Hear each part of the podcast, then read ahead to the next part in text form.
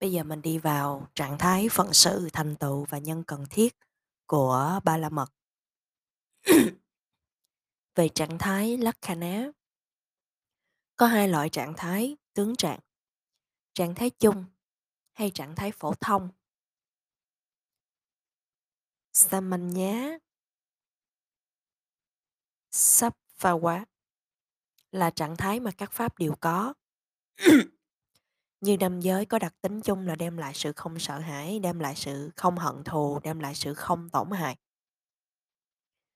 Trạng thái riêng Quy xê xá Sắp tha quá Chỉ cho nét đặc trưng riêng mà pháp khác không có. Như đất có trạng thái cứng hay mềm, lửa không có trạng thái này. Lửa chỉ có trạng thái nóng hay lạnh. Ngược lại, trạng thái nóng hay lạnh không có đối với đất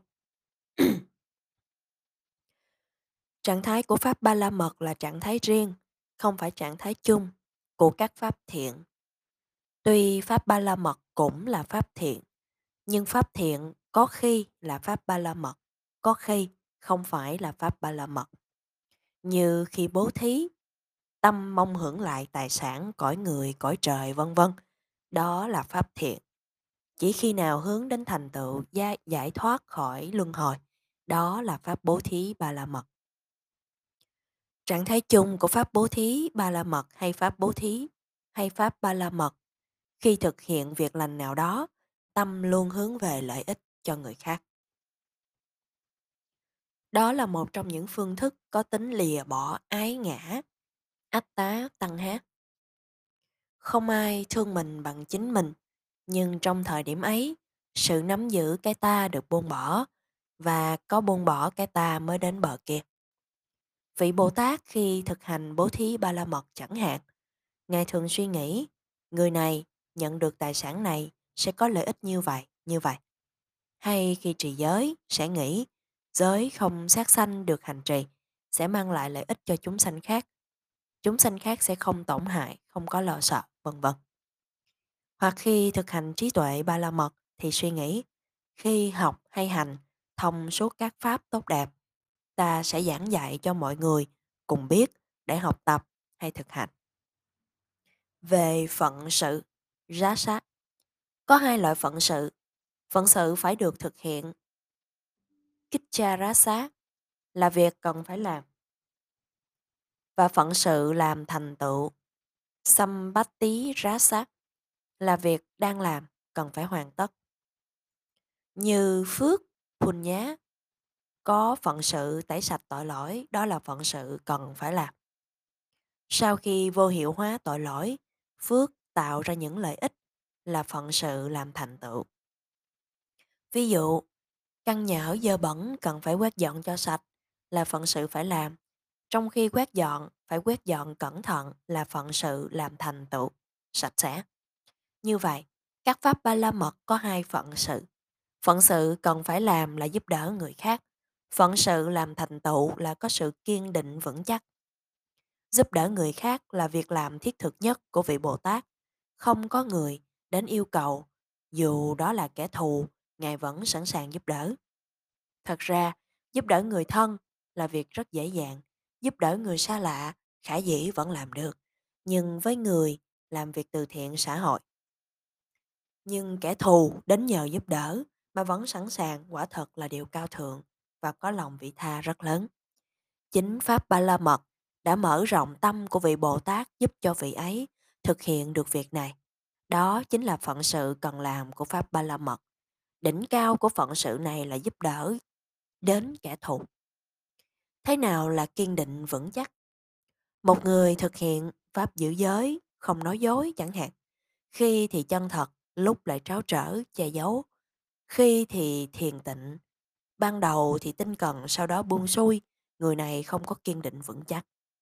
Bồ Tát khi làm khất sĩ Khanti Wadi tuyên bố thuyết giảng về sự nhẫn nại. Cho dù bị vị vua ác đánh đập chặt tay chặt chân ngài, ngài vẫn không thay đổi lời tuyên thuyết, đó là kiên định vững chắc. Như Phật ngôn dạy. Như cây cột trụ đá, khéo y tựa lòng đất, dầu có gió bốn phương cũng không thể dao động.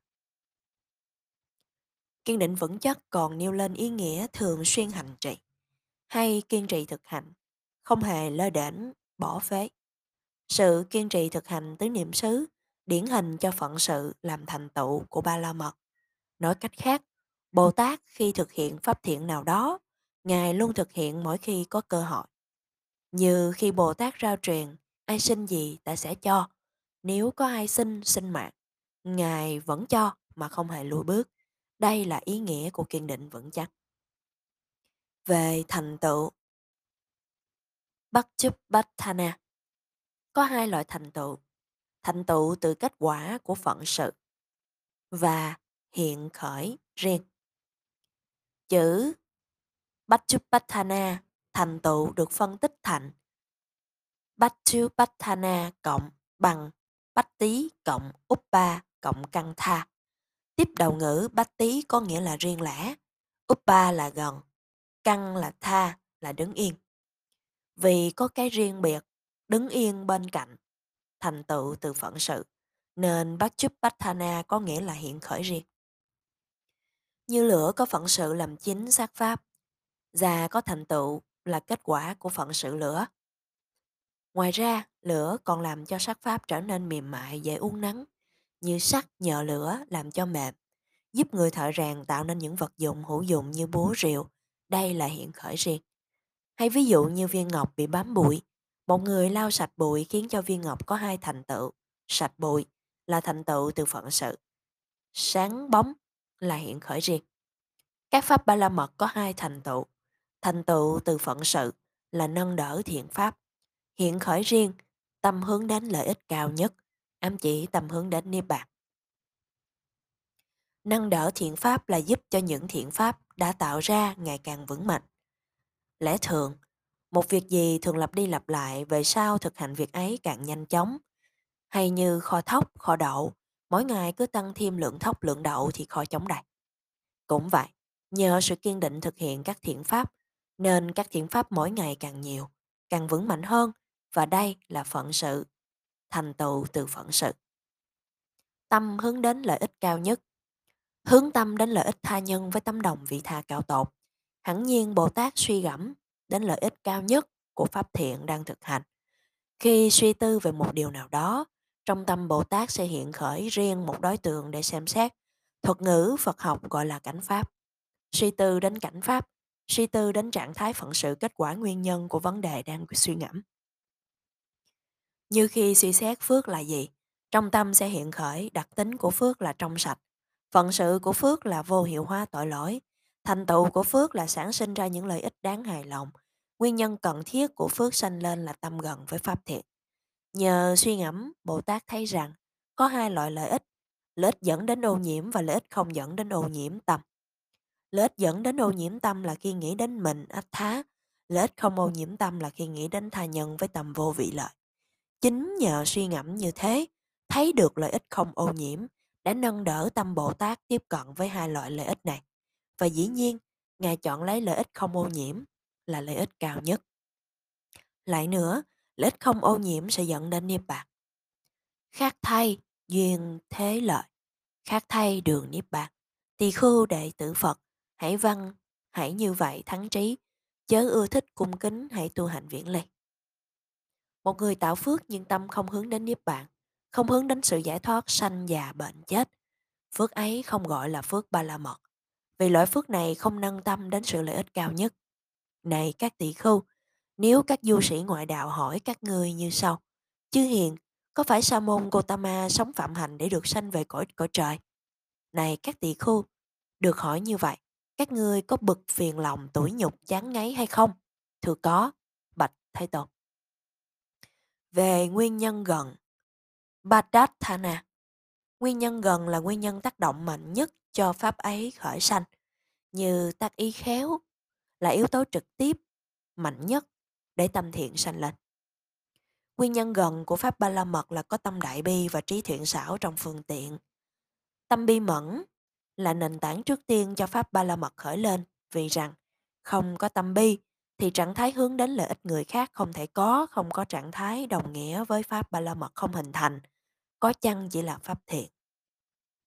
Trí thiện xảo trong phương tiện cũng là nguyên nhân cần thiết để Pháp Ba La Mật sanh khởi vì rằng người không có trí thiện xảo trong phương tiện khi tạo việc phước sẽ nghĩ đến lợi ích của phước báu, để rồi đắm nhiễm trong an lạc thế gian không thể chuyển phước ấy thành Pháp Ba La Mật. Thiện xảo hay thông thạo có ba. Thông thạo trong tấn hóa. Aya Kosala Thông thạo trong sự thoái hóa tai hại. Apatya Kosala Thông thạo trong phương tiện. Upaya Kosala Chính trí tuệ thiện xảo này thông hiểu phương án tiến hóa cùng phương án thoái lui, sẽ chọn lấy phương án tối ưu nhất để lợi ích cao nhất. Đối với việc có hại, vì một lý do khách quan hay vì một lợi ích chung phải làm, đức vua phải phạt kẻ phạm luật nước. Trí này sẽ được chọn một cách ít tổn hại nhất. Đối với việc tốt, trí này sẽ chọn làm lợi ích nhất. Đó là trí thiện xảo trong phương tiện.